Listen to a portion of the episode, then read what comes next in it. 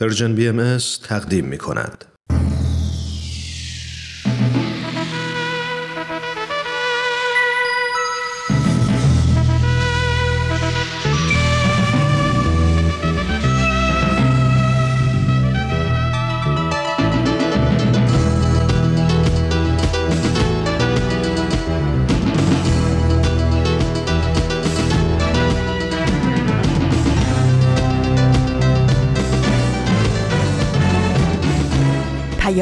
دوست. برنامه ای برای تفاهم و پیوند دلها.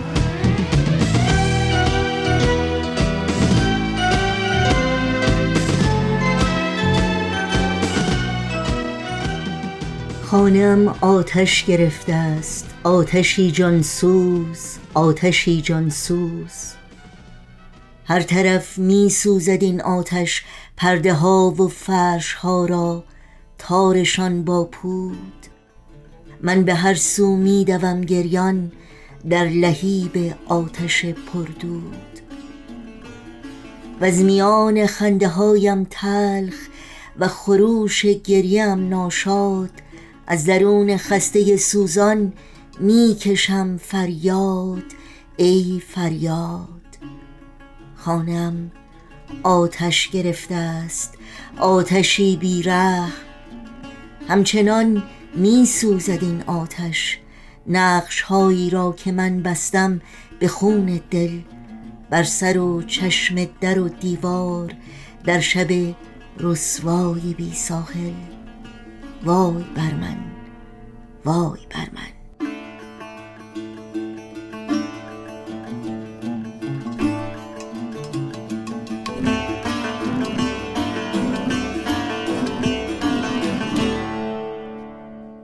درود گرم ما به شما شنوندگان عزیز رادیو پیام دوست. در هر کجا که با ما همراه هستید امیدواریم سلامت و ایمن و استوار باشید و با امید و اطمینان روز و روزگار رو سپری کنید. دوشنبه 24 بهمن ماه از زمستان 1401 خورشیدی برابر با 13 ماه فوریه از سال 2023 میلادی رو با سروده از مهدی اخوان سالس به یاد آسیب دیدگان و زلزله زدگان بی پناه آغاز کردیم. این روزها سلام همسایه و اکسیر معرفت برنامه های پیام دوست امروز ما هستند که امیدواریم همراهی کنید.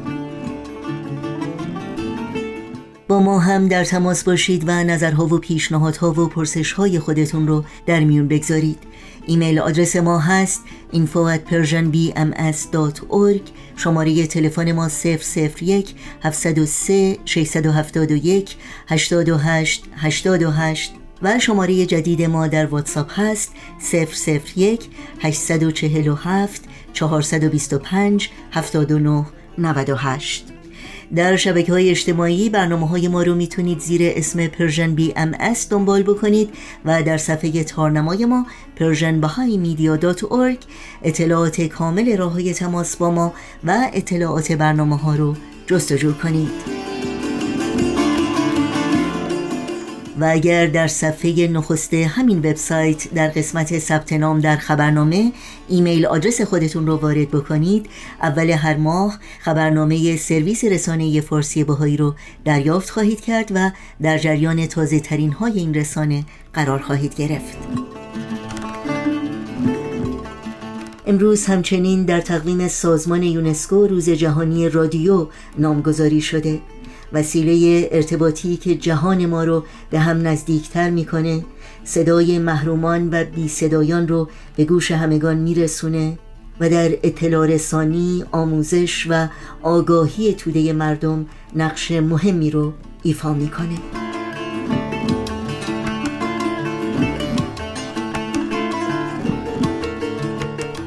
این صدا صدای رادیو پیام دوست نوشین هستم و همراه با همکارانم میزبان پیام دوست امروز.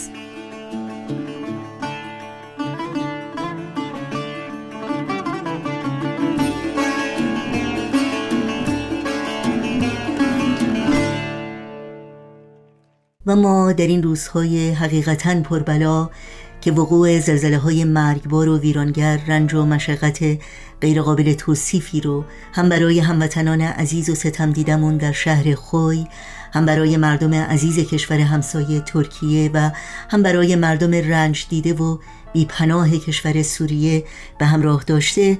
مطمئنا همه ما در هر کجا که باشیم دور و یا نزدیک می‌تونیم با تلاشی مضاعف برای تخفیف رنج و سختی و اندک بهبود در شرایط بسیار رقتبار این آسیب دیدگان قدم برداریم برخی از ما با امداد رسانی و کمک های انسانی برخی دیگر با دستگیری و همدردی و همدلی و بدون شک همه ما می‌تونیم با دعا و مناجات برای صبر و استقامت این عزیزان و گذار از این روزهای پردرد و استراب آجزانه دعا کنیم.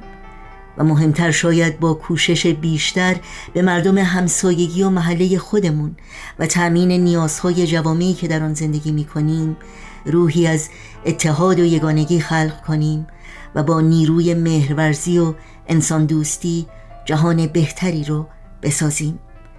با مناجاتی از حضرت عبدالبها مراتب همدردی و همدلی خودمون رو تقدیم می کنیم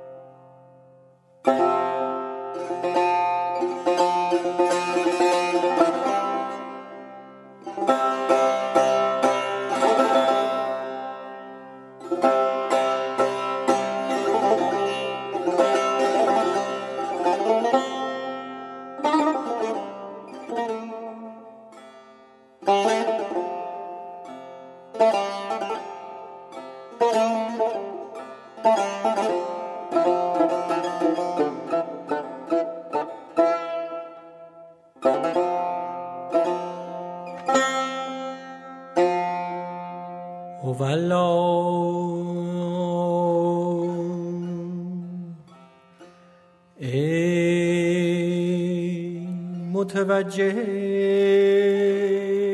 الله دیده به ملکوت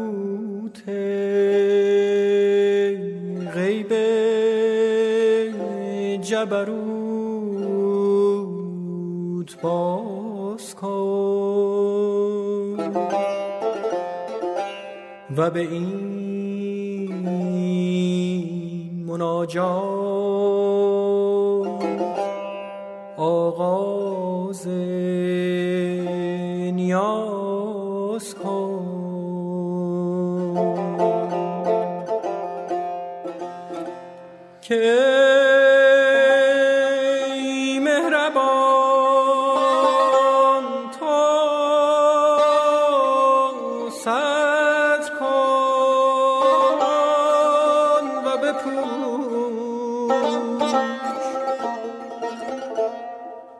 خطا از ما عطا از تو جفا از ما وفا از تو گناه از ما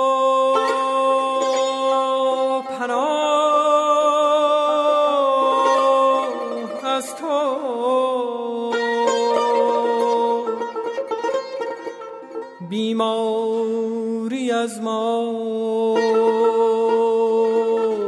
شفا از تو. بپوش و بیاموز وفا کن.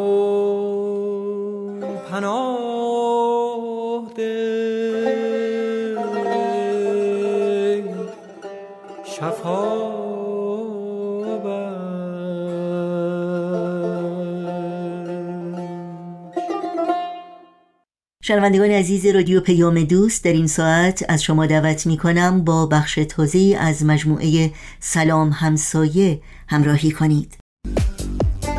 سلام. سلام همسایه. سلام سلام. سلام. سلام همسایه. سلام همسایه. سلام همسایه. کاری از امیر یزدانی.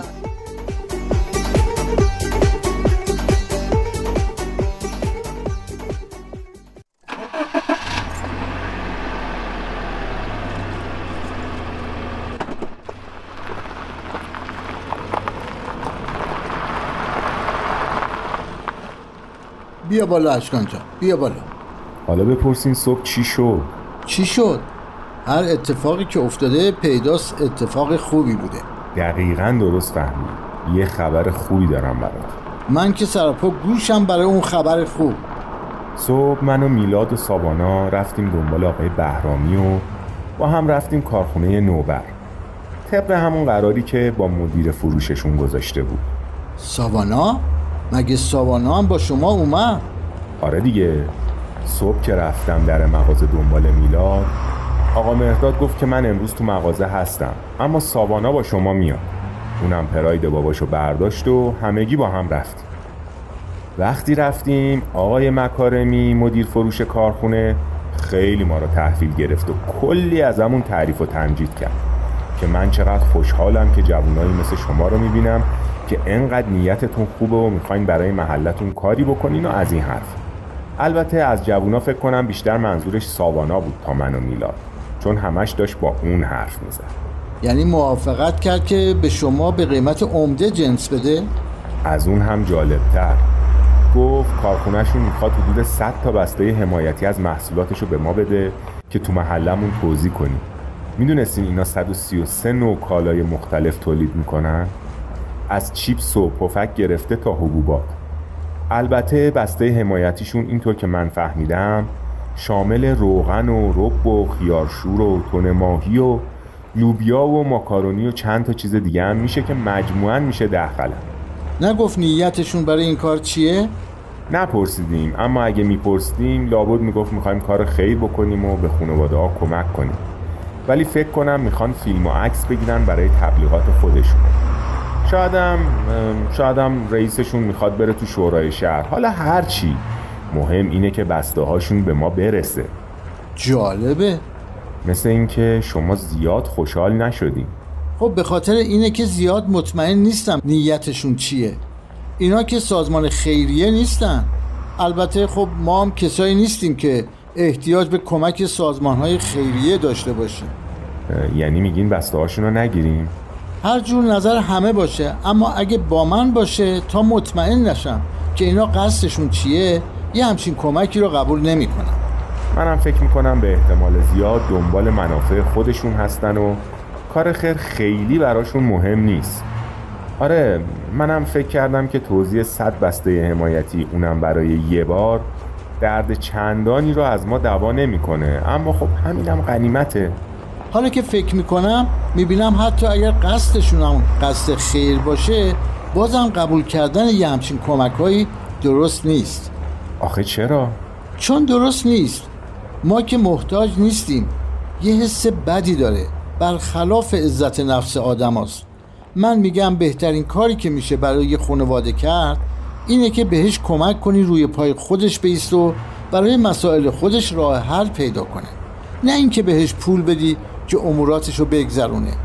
ببخشیدا نمی‌خواستم تو ذوقت بزنم اما من نسبت به این جور کمک ها اصلا خوشبین نیستم.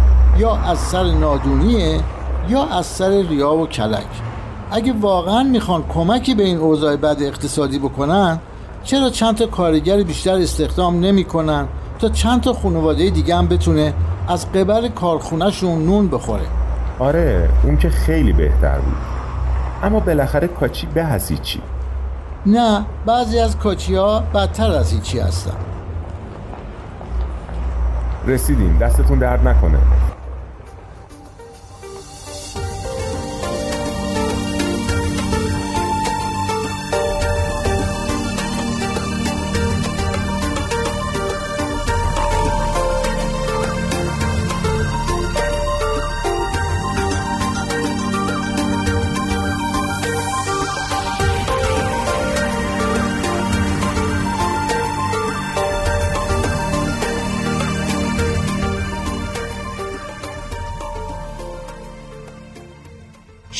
جهانی منتخب جامعه باهایی بیت لعظم میفرمایند اگرچه اقدام اجتماعی ممکن است عرضه کالا و خدمات را به صورتی شامل شود اما مقصد آن در درجه اول باید ایجاد توانمندی در جمعیت مورد نظر باشد تا بتوانند در ساختن یک جهان بهتر مشارکت نمایند. تغییر و تحول اجتماعی پروژه‌ای نیست که یک گروه از مردم به جهت خیر و مسلحت گروه دیگر انجام دهد.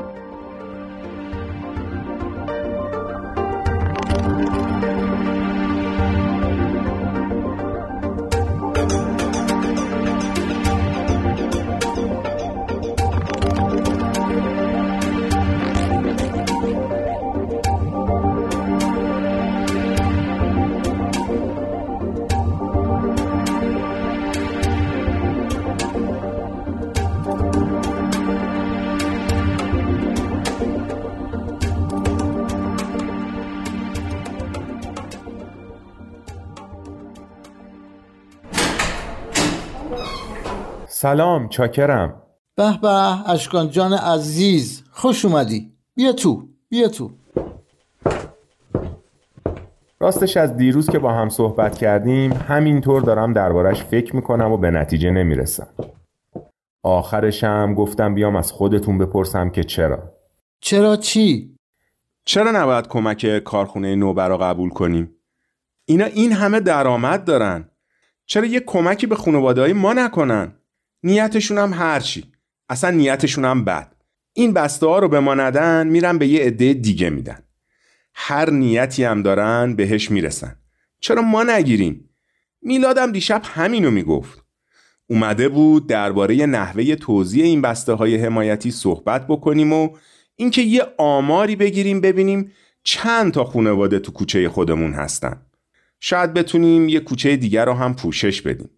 وقتی نظر شما رو گفتم اونم خیلی تعجب کرد و می‌گفت نباید این امکانه از دست بدیم. اتفاقا منم از دیروز خیلی دربارش فکر کردم. همون موقع هم حس کردم که از دستم ناراحت شدی. فکر کنم خوب منظورم رو نگفتم.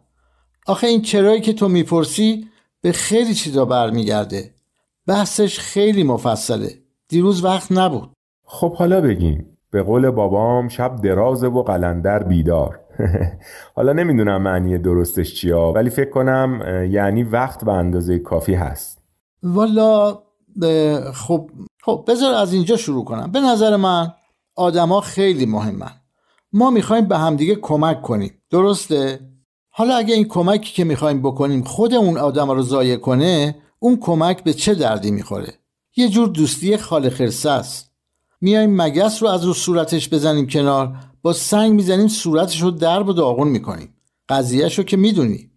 آره یعنی می‌خواین بگین قبول کردن یه بسته حمایتی انقدر برای ما مزره ما که دائم داریم یارانه و کمک هزینه دانشجویی و کمک هزینه بنزین و اینجور چیزا رو می‌گیریم. حالا این یکی رو هم بگیریم. خیلی بده؟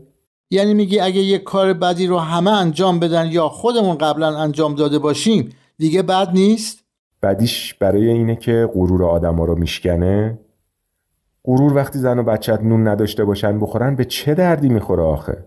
خب بیا اینا رو از هم جدا کنیم.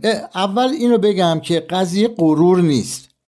قضیه عزت نفسه. احترامی که ما برای خودمون قائلیم و دوست نداریم تن به ذلت بدیم. اما در مورد گرسنگی بحث ما بحث مواقع استراری نیست. گرسنگی یک قضیه استراریه مثل مواقعی که سیل و زلزله و قحطی یه جایی اتفاق میفته ما داریم درباره خدامون حرف می‌زنیم. آدمایی که درست گرونی امانمون رو بریده اما هنوز اونجوری هم نیست که نتونیم از عهده امور خودمون بر بیاییم شاید برای شما اینطوری باشه اما شاید یه خانواده باشن که واقعا وضعیتشون استراری باشه. در مورد اونا من که حرفی ندارم. من که اینجا سراغ ندارم. اما اگه هستن منم میگم باید یه جوری کمکشون کرد. نمی‌دونم این حرفا به نظرت منطقی میاد؟ آره از یه نظرایی که درست میگیم این که به خانواده ها کمک کنیم که خودشون رو پای خودشون بیستن هم به نظر من خیلی حرف درستیه. این خیلی بهتر از اینه که دائم احتیاج به کمک ما داشته باشن. دقیقا. آفرین. درود بر عدل و انصافت. حرف منم اینه که اینجور کمک ها به جای قوی تر کردن خانواده ها آدمایی رو که تا به حال محتاج نبودن به یه عده محتاج تبدیل می‌کنه که دائم نیازمند یارانه و بسته های حمایتی هن. آره آره حالا درست فهمیدم. شما میگین که به جاش بعد راهی پیدا کنیم که خانواده خودشون بتونن از عهده مخارجشون بر بیان. و حتی به یه رفاه نسبی برسن. چرا که نه؟ درسته اما این کارا زمان می‌بره. مگه ما عجله ای داریم؟ میگم اگه مورد استراری هست که بله باید فورا هر کمکی لازمه بکنیم. اما در حالت معمولی میشه کارهای ریشه تر و اساسی تری کرد. بابا اصلا شیرینی زندگی به تلاش کردن و حل کردن همین چالش هاست. تو فکر کن یه بازی کامپیوتری بخری یا همین که یکی دو تا مرحله پیش رفتی یکی بیاد و تون دو تون همه مراحل رو برات طی کنه و بازی رو برسونه به آخرش رو برنده بشی. چه فایده ای داره؟ به خدا که اگه یکی این کارو بکنه می‌گیرم پرتش می‌کنم از اتاق بیرون. خوب مثالی پیدا کردم ها همچی به دلت نشست.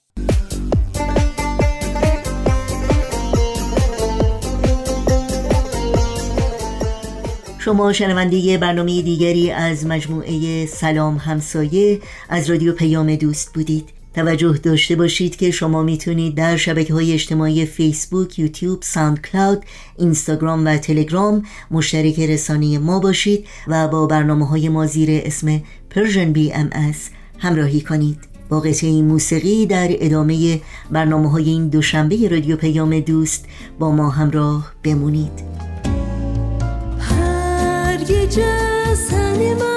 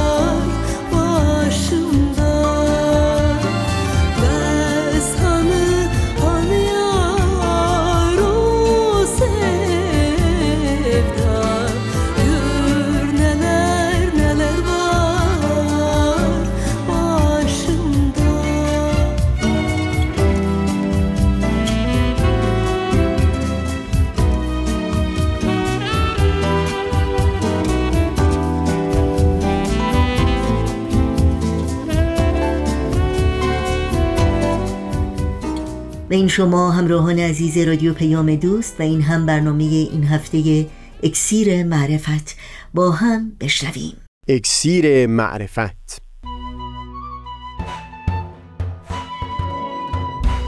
مروری بر مزامین کتاب ایقان این گفتار نقشی نو نفوذ کلام حضرت باب. از تا همامه ازلی در شور و تغنیست گوش قلب را از سروش او بی بحر مکن. از تا همامه ازلی در شور و تغنیست گوش قلب را از سروش او بی بحر مکن. قلب را او بی مکن.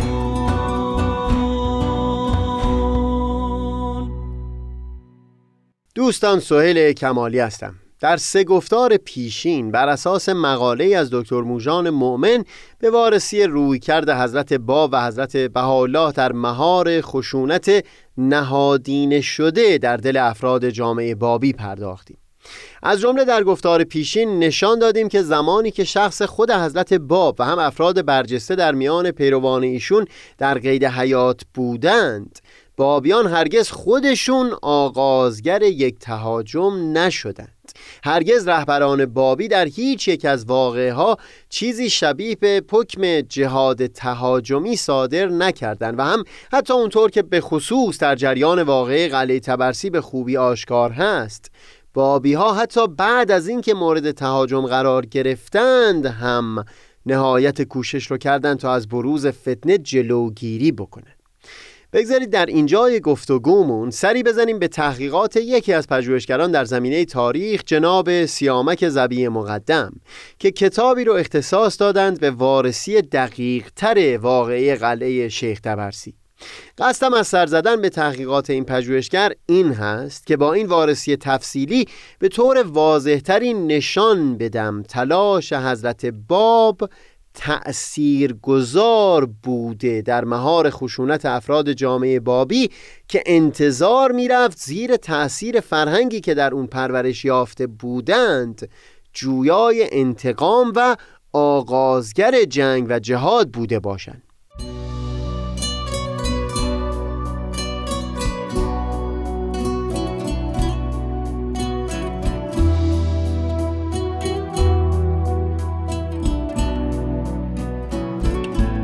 بر اساس مطالبی که در برخی تواریخ بابی نقل شده به احتمال قوی مقصد حرکت ملا حسین و همراهان او ملاقات حضرت باب در کوههای آذربایجان بوده تا همونجا از پادشاه درخواست آزادی اون حضرت رو بکند. نیاز به این آزادی در دل پیروان حضرت باب به خصوص اون زمانی خیلی شدید شد که بعد از مجلس ولیت و ادعای علنی حضرت باب که خود حضرت موعود هستند حضرت باب مورد تعذیر قرار گرفتند و پاهای ایشون به دست یکی از علما مورد چوبکاری قرار گرفت. این بسیار جالب بود که حضرت باب پیشترها زمانی که از کنار زنجان میگذشتند. توقی خطاب به یکی از افراد برجسته و صاحب نفوذ اون شهر نوشتند و خواستار کمک از جانب او شدند. وقتی پیروان حضرت باب در زنجان از مضمون این توقی خبردار شدند پیغام فرستادند که اگر حضرت باب اجازه بدند اقدام به آزادی اون حضرت بکنند و با توجه به شمار کثیر بابیان در زنجان اطمینان داشتند که این خلاصی به راحتی حاصل خواهد شد. منتها حضرت باب این درخواست رو نپذیرفتند و با این رفتار نشون دادند که اون درخواست کمکی که از اون فرد صاحب نفوذ کرده بودند در واقع به معنای اتمام حجت با اون فرد بوده. دقیقا مشابه همین رفتار حضرت باب رو بعدها در آثار حضرت بهاءالله و از جمله در کتاب اقدس. خطاب به کسانی از میان شاهان. همچون امپراتور فرانسه شاهد هستیم که باز بر قیاس همین رفتار حضرت باب در اونجا هم قصد اتمام حجت با اون فرد بوده.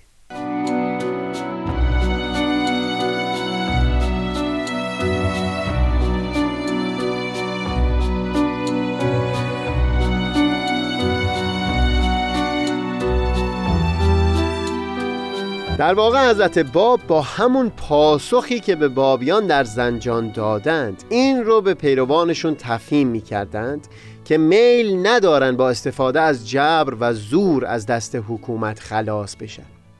همچون رفتارهایی به مرور بر ذهن و دل بابیان اثر عمیقی میگذاشت. زمانی که جمعیت بابیان در بیرون شهر بارفروش با جمعیت مردم روبرو میشند که مخالف ورود اونها به شهر بودند ملا حسین بشرویی که رهبری جمع بابیان رو به عهده داشت بی هیچ مقاومتی از بابیان خواست که مراجعت بکنه. منتها بعد از حمله ور شدن مردم و کشتن چند نفر از اصحاب بود که برای پراکنده کردن اون جمعیت و منع اونها از تهاجم اقدام کردند. این کشتنها و باز اقدام برای منع اون جمعیت چندین باری ادامه پیدا کرد. توانایی که بعدها بابیان در مقابله با قشون حکومتی از خودشون نشون دادن این رو شفاف می‌کنه که حتی بعد از اینکه مورد تهاجم قرار گرفتن باز هم اگر قصد بابیان حمله به اهالی بارفروش بود بی تردید خسارات بسیار جدیتری می‌تونستن به اونها وارد بکنن. اما چنین نکردن. بعد از همون زد و خوردها هم پذیرفتند که منطقه رو ترک بکنن منتها بعد که باز دوباره مورد تهاجم قرار گرفتن و این اطمینان براشون پدید اومد که محال از ممکن هست که دست از سر اونها برداشته بشه بالاخره در کنار بقعه شیخ تبرسی جا گرفتن و چون تردید نداشتن که به اونها حمله خواهد شد موقعیت دفاعی قلعه رو تحکیم کردند.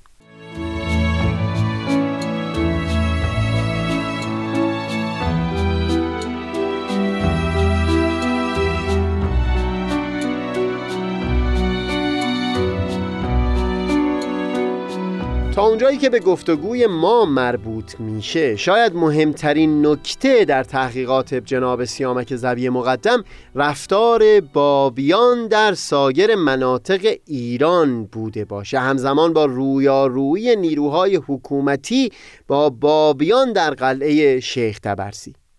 بیان اینکه بدون دریافت کمک از خارج سقوط قلعه شیخ تبرسی مسلم بود و دیر یا زود اتفاق می افتاد.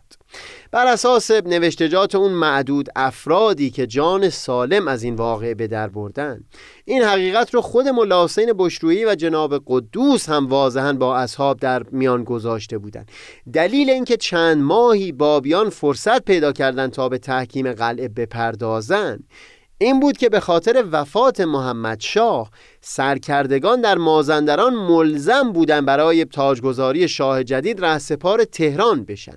در همین دوره ملا حسین واضحا به همراهان بیان می کرد که این پایان راه سفرشون هست و جز شهادت عاقبت دیگری در انتظار نیست. لذا اگر کسی میل داره جان سالم به در ببره این تنها زمان ممکن برای این کار هست. معمولا احوال خودشون و اصحاب قلعه رو مقایسه می‌کردن با سرنوشتی که یاران حضرت حسین در کربلا به اون دوچار شدن. این رو کاملا در حاشیه این صحبت بیان می کنم که جناب موحد فردی از میان روحانیون شیراز که پیش از انقلاب سال 57 بعد از چندگاهی تحقیق و جستجو به آین بهایی ایمان آورد.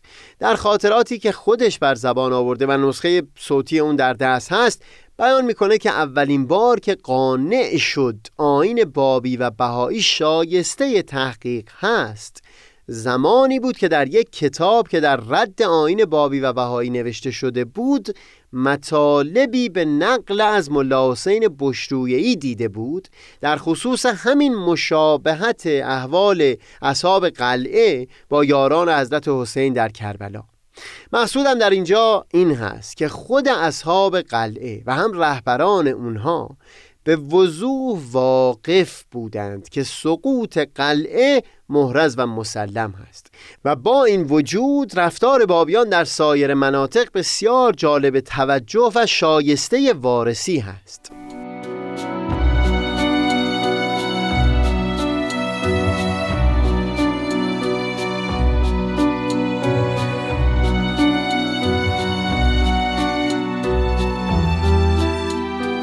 در گفتار پیشین بیان کردیم که حضرت باب به بابیان دستور داده بودند در خراسان در کنار ملا حسین بشرویهی گرده هم بیان.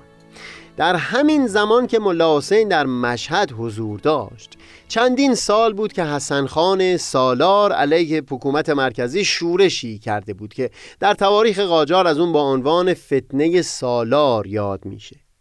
به خاطر همین شورش بود که حکومت خراسان از ملا حسین خواست او و اصحابش زودتر مشهد رو ترک بکنن و احتمالا همین هم شد که بسیاری بابیان نتونستن پیش از حرکت ملا حسین به جمع اصحاب بپیوندن زمانی که محمد شاه وفات کرد شورش حسن خان سالار به اوج خودش رسید. چون سالار البته میکوشید که از هرج و مرجی که در مرگ شاه پدید آمده بود نهایت استفاده رو ببره. به مدت دو سال دیگه بخش عظیمی از قوای نظامی کشور وقف سرکوب کردن شورش سالار بود. پیشتر بیان کردیم که تدارک دیدن مدافعه در قلعه شیخ تبرسی امر بیحاصلی می بود مگر اینکه به طور همزمان بابیان در سایر نقاط کشور سر به تقیان برمی داشتند با توجه به واقعه هایی که دو سال بعد رخ داد و هم با توجه به هرج و مرج کشور بعد از مرگ محمد شاه اگر قصد بابیان شورش بود به خوبی توانایی انجام اون رو داشتن. اما ضرورتا میبایستی زیر تاثیر تعلیمات و تربیت های حضرت باب بوده باشه که دست به همچو اقدامی نزدند در حالی که در ظاهر می‌تونست کمک بزرگی باشه برای حال بابیان در قلعه شیخ تبرسی.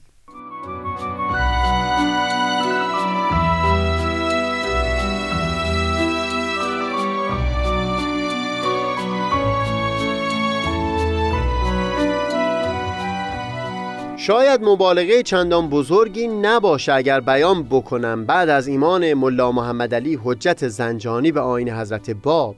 نیمی از جمعیت زنجان به حضرت باب ایمان آورده بودند. بعد از مرگ محمد شاه جناب حجت زنجانی از تهران وارد زنجان شده بود. اولین حمله بزرگ به اصحاب قلعه شیخ تبرسی سه ماه و نیم بعد از وفات محمد شاه رخ داده بود. این یعنی اگر حجت زنجانی می‌خواست تدارک قیام و تقیانی رو در شهر زنجان ببینه به راحتی برای او امکان پذیر می بود سید یحیی وحید دارابی هم در نیریز فارس و در یزد اصحاب بسیاری داشت و او هم باز قادر بود تدارک یک همچو قیامی رو ببینه. با این وجود نه حجت زنجانی نه وحید دارابی هیچ کدوم اقدام به تدارک همچو قیامی نکردند و در هیچ گوشه دیگری هم بابیان تقیان نکردند. این در حالی بود که همونطور که بیان کردیم همزمان با واقع قلعه شیخ تبرسی با توجه به هرج و مرج نسبی ناشی از مرگ محمد شاه شورش پسنخان سالار در خراسان به اوج خودش رسیده بود و بخش عظیمی از نیروهای حکومتی وقف خاموش کردن اون تقیان بود. بی تردید اگر بابیان تصمیمی برای تقیان علیه حکومت و آغاز تهاجم علیه دولت می داشتند بهترین زمان برای قیام حجت زنجانی یا وحید دارابی همون موقعی بود که بابیان در قلعه شیخ تبرسی محاصره شده بودند.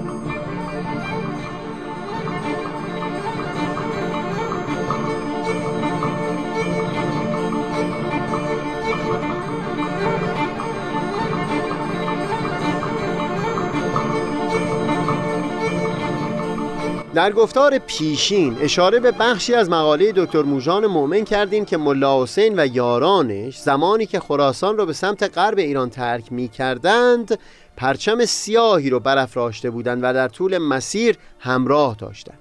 در اونجا بیان کردیم که هرچند بابیان هرگز آغازگر تهاجم نبودند اما همچو حرکتی می‌تونست بسیار تحریکامیز به نظر برسه. سیامک زبی مقدم در این خصوص هم توضیح بسیار جالبی به دست میده که بیان اون روشنگر خواهد بود. بیان کردیم که بر اساس برخی متون تواریخ نیت ملا حسین و یارانش ملاقات حضرت باب و تقاضای رهایی اون حضرت از حبس آذربایجان بود.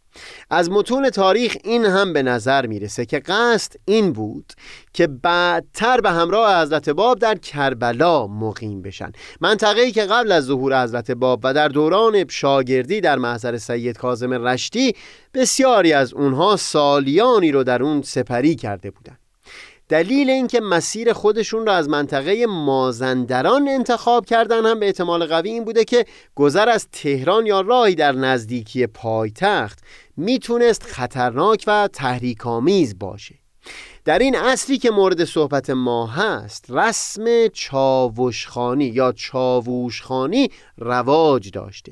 اینکه چاووش یا راهنما اشعاری رو در ستایش پیامبر و امامان به آواز می‌خوند تا مردم رو تشویق بکنه به همراهی او در زیارت مکه عتبات عالیات یا مشهد. و هم بیرق مخصوصی رو به نشانه آغاز قریب الوقوع سفر حج و زیارت بر می داشت از اونجا که ملا حسین و اصحابش نگران این بودند که مورد حمله قرار بگیرن با اظهار همچون مطلبی چه بسا تلاش داشتن جلب سوء زن نکنن و این حرکت اونها با اون جمعیت عظیم تحریکامیز واقع نشه.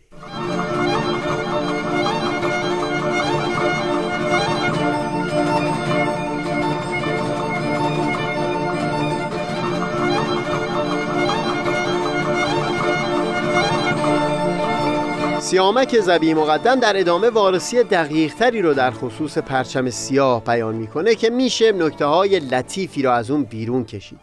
این رو ما در گفتار بعدی اشاره خواهیم کرد. به طور خلاصه در این گفتار تلاش من این بود که نشون بدم زیر تأثیر کوششهایی که حضرت باب برای مهار خشونت نهادینه شده در دل و ذهن بابیان انجام دادند. به حقیقت افراد برجسته در میان بابیان و هم به طبع اونها سایر افراد بابی. حتی در زمانی که حکومت دست به خون کسانی همچون ملا حسین و جناب قدوس و یاران اونها باز کرده بود تهاجمی علیه حکومت را آغاز نکردند. اما متاسفانه بعد از شهادت حضرت باب و کشته شدن افراد برجسته در جامعه بابی ماجرایی رخ داد که با رفتار بابیان در این دوران به کلی متفاوت بود. بگذارید دنباله صحبت رو در گفتار بعدی پی بگیریم.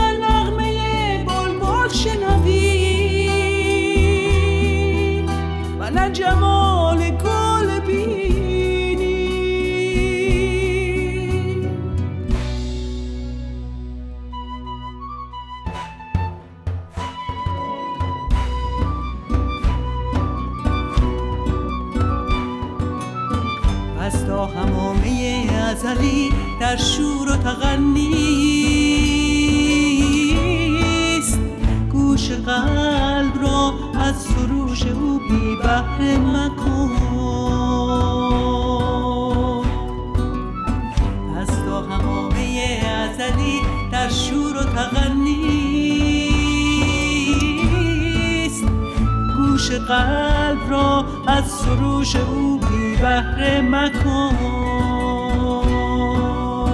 گوش قلب را از سروش او